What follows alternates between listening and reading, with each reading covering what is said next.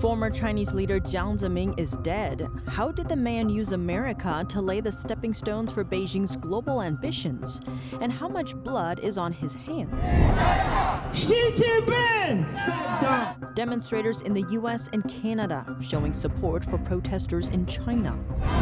That's as those demonstrations escalate, with riot police now deployed to quell the gatherings. To calm the crowds, authorities say they'll ease COVID 19 restrictions slightly. South Dakota taking action against TikTok. Its state employees banned from using government devices to access the short video platform. And a response from the Pentagon over Beijing's nuclear ambition. Welcome to China in Focus. I'm Tiffany Meyer. Former Chinese Communist Party head Jiang Zemin has died of leukemia. What does his passing mean for China's politics? A man who rose to power writing on the aftermath of the Tiananmen Square massacre. How did Jiang help the regime push its global ambitions? NTD's Juliet Song has the details. China's former leader Jiang Zemin died on Wednesday. He was 96 years old. A leader with blood on his hands, Jiang's prominence is tied to two of the biggest human rights abuses in China's recent history the Tiananmen Square massacre and the persecution campaign against the country's largest spiritual group, Falun Gong. Jiang's reign also proved critical to Beijing's global ambitions. Jiang's rule laid a foundation for the Chinese Communist Party. It allowed the regime to grow to a point to be able to compete with the U.S. Heng He is a China affairs analyst. A close China watcher for the past decade, he hosts a show that tracks the inner workings of Beijing's communist leadership. He noted Jiang's reign represented a key stage in the regime's goal to replace the U.S. as top world superpower. He said even though Beijing still saw the U.S. as its enemy, it was not economically strong enough to compete.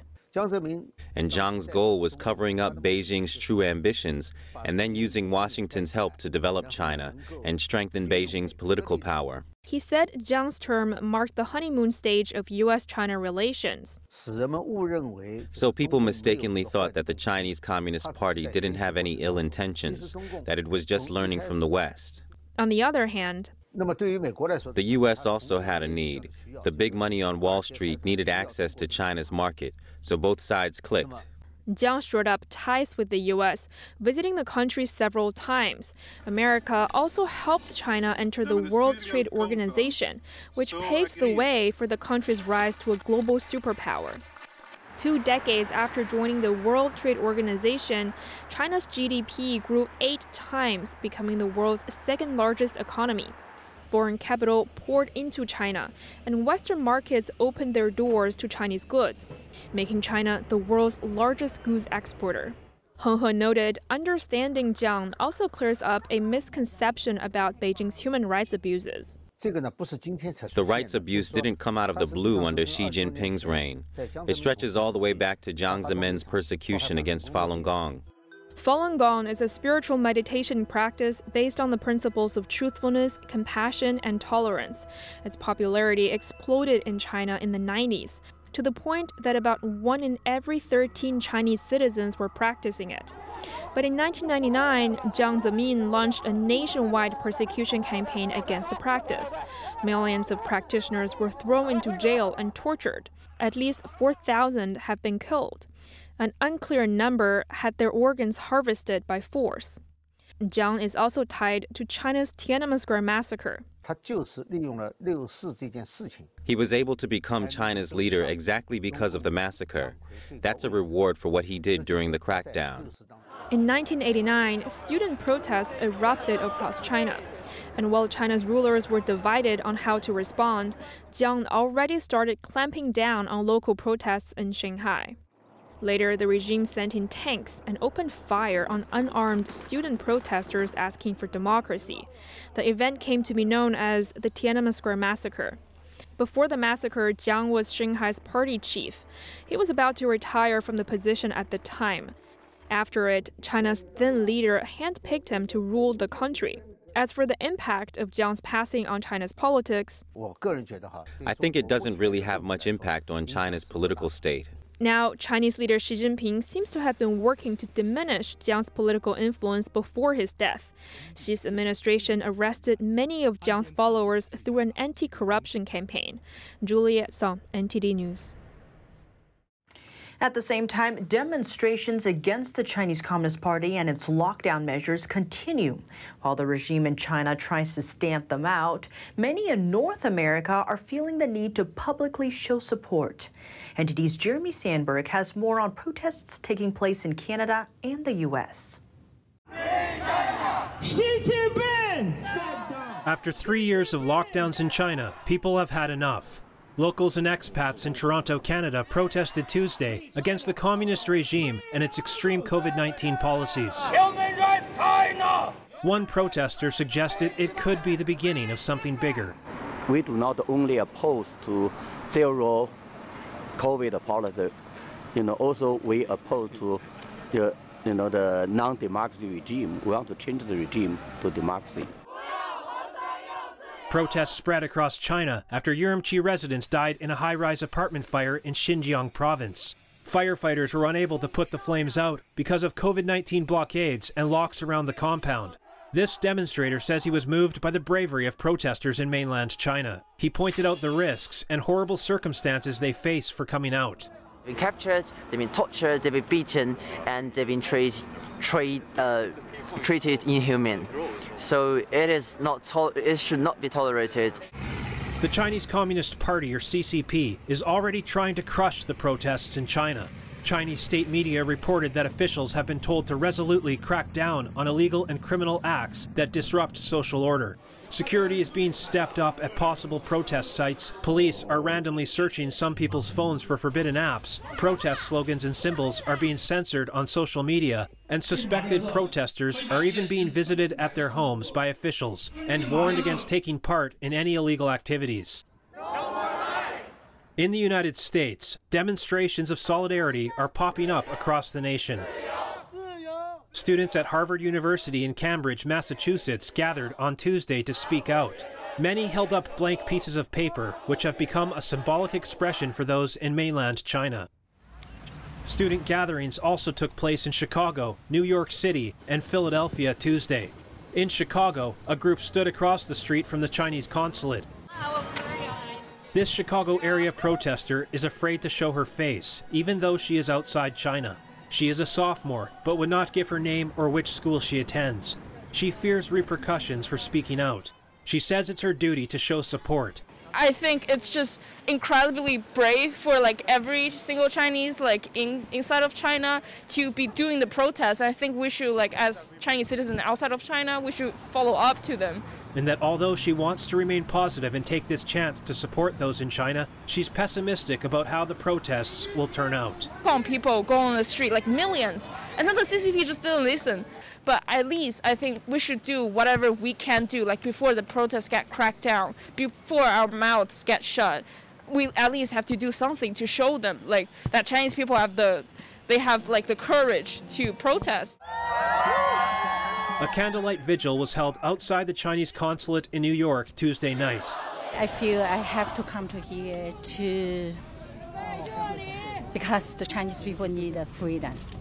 You know, I'm here to say that enough is enough, um, to speak up for my people, um, as well as the Chinese citizens that can't speak up back home.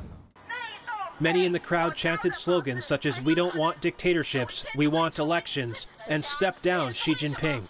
Others held signs condemning the CCP and its zero COVID policies. In Philadelphia, a similar scene played out. Uh, all my friends in China, in Shanghai, in Beijing, in all those Chinese cities, in the universities, they are facing more dangerous to speak out, to speak what they want, to show what they are. I think I feel more admire um, for them. The mood was somber as people paid their respects to those that died during the lockdowns and in the protests. There were moments of silence and singing. At other times during the night, they chanted slogans and shared laughter. Shows of solidarity are also taking place in other places around the world, like Tokyo, London, and Paris. Jeremy Sandberg, NTD News. Back over in China, protests have escalated in the city of Guangzhou. NTD's Jessica Beatty tells us more. Chinese authorities recently deployed riot police to quell protests in Guangzhou. That's according to online videos released Tuesday. They show large numbers of riot police in hazmat suits carrying shields. In Shanghai, video released Wednesday shows residents confronting COVID staff. These scenes of protest have become common across China over the past few days, as anger about strict COVID 19 rules appears to be boiling over.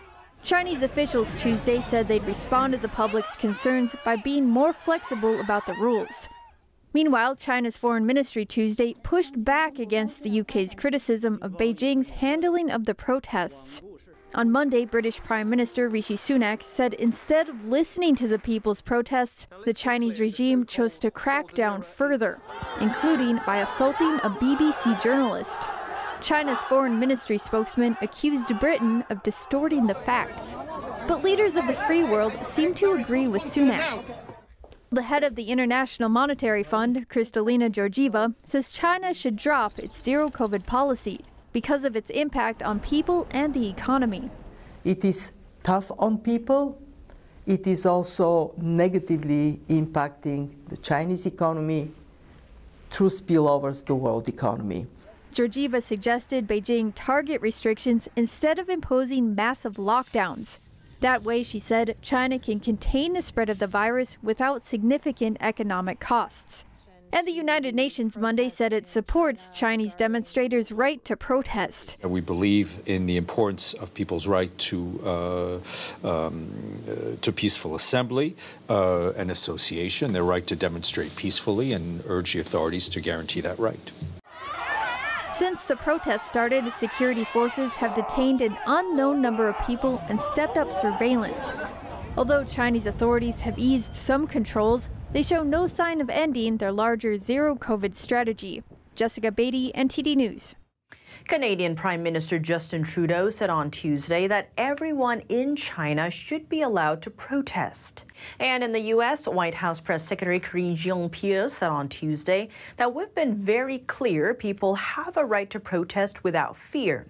And on Monday, John F. Kirby, a spokesman for the National Security Council, said the president is not going to speak for protesters around the world as they are speaking for themselves.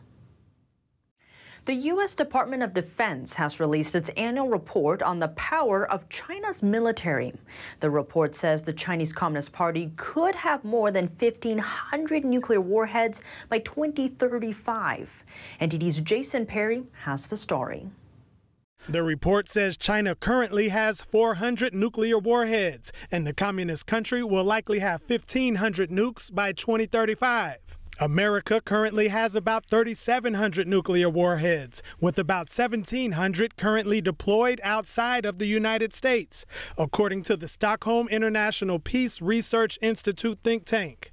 The U.S. chairman of the Joint Chiefs of Staff, General Mark Milley, says the CCP wants to be the number one power in the world by 2049. He explained that there are lots of lessons learned from the war in Ukraine. And one of the things people are learning is that war on paper is a whole lot different than real war. And when blood is spilled and people die and real tanks are being blown up, things are a little bit different. There's a lot of friction and fog and death in combat. And, and for someone who has, for a military that hasn't fought in combat since uh, fighting the Vietnamese in 1979, they would be playing, uh, you know, a very, very dangerous game to cross the straits and invade the island of Taiwan. The Pentagon's report can be found at defense.gov. Jason Perry, NTD News. South Dakota state employees who watch videos on TikTok better do it on their off time.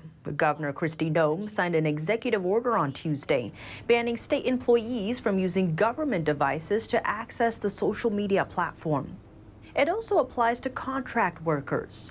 Noem blamed TikTok's Chinese ownership for the decision, citing national security concerns. She said her state will, quote, have no part in intelligence gathering for China, a nation that hates America.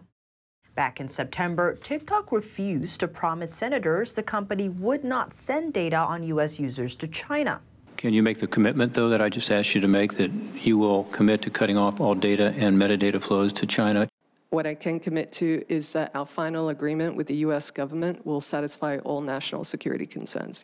But you won't make a commitment to agree to what I have now twice. I'm not able to talk specifically about that agreement. I'm, just, I'm, I'm not talking about CFIUS. I'm asking, will you make that commitment? I'm committing to the what I've stated, which is we are working with the United States government on a resolve through the okay. CFIUS process in which we will continue to minimize that data as well as working with Oracle to protect that data in the United States. Though TikTok does not operate in China, it's owned by Chinese company ByteDance. All Chinese companies are required by law to cooperate with the communist regime when it asks them for data. South Korea scrambling its Air Force jets on Wednesday. The quick takeoff came as two Chinese and six Russian nuclear capable bombers entered the nation's air defense identification zone unannounced. The zone makes up an area of airspace around South Korea's territory. The Air Force uses it to ID and monitor approaching aircraft to safeguard national security. According to South Korea's Joint Chiefs of Staff, the two Chinese planes crossed into the zone around 5:50 a.m. local time on Wednesday. They left about an hour later and returned with Russian bombers. Together, they flew over the zone in the Sea of Japan at around 12:20 p.m. local time. Russia's defense ministry confirmed its Tu 96 bombers, alongside Chinese H 6K bombers, flew around the Sea of Japan and the East China Sea during an eight hour exercise. Both aircraft models are nuclear capable. It's unclear if they were armed during the drill. Russia's ministry said both nations' aircraft acted in strict accordance with international law, adding there were no violations of the airspace of foreign states. The Chinese Communist Party hasn't publicly commented on the incident. Coming up, protests against COVID 19 related lockdowns erupting in China. Some even demanding the Chinese Communist Party step down. But how is big tech involved? NTD Evening News host Stephanie Cox spoke to Chris Chappell, host of China Uncensored, about his take. More on that after the break here on China in Focus.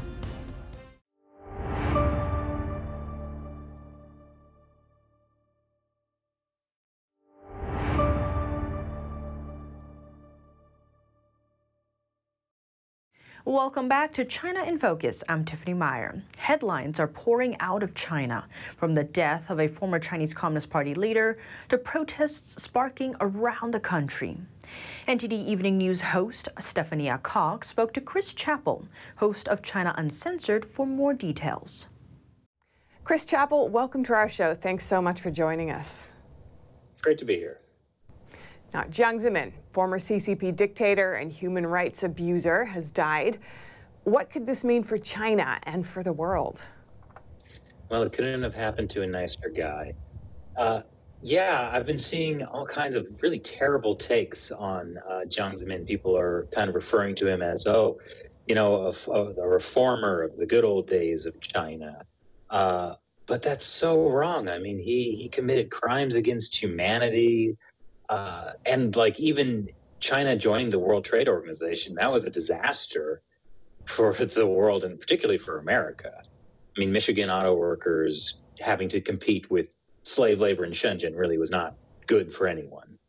We've seen protests inside China against the CCP's zero COVID measures, and they're growing. There's a chance that public memorials for the dictator could morph into even larger protests, as they did in Tiananmen Square in 1989. Do you think we could see a repeat of history here? It's hard to say. Uh, I will say one of the big differences between these protests and Tiananmen was that in Tiananmen, they were really only calling for fairly modest political reforms. They weren't really targeting the Chinese Communist Party itself. They especially weren't calling for an end to the Chinese Communist Party. However, we've seen some protesters this past weekend specifically saying Xi Jinping needs to step down, the Communist Party needs to step down. That is a huge escalation from what happened in Tiananmen. While these were definitely very significant protests, you know, a weekend of protests does not a revolution make. Uh, that won't topple the Chinese Communist Party. There needs to be continued action uh, really, revolution is a complicated thing, even nonviolent revolution, which is, is what I hope will happen in China. Apple, it's being accused of potentially aiding the CCP's crackdown on dissent by placing restrictions on their airdrop feature in China, which protesters have been using to share information. What do you make of that?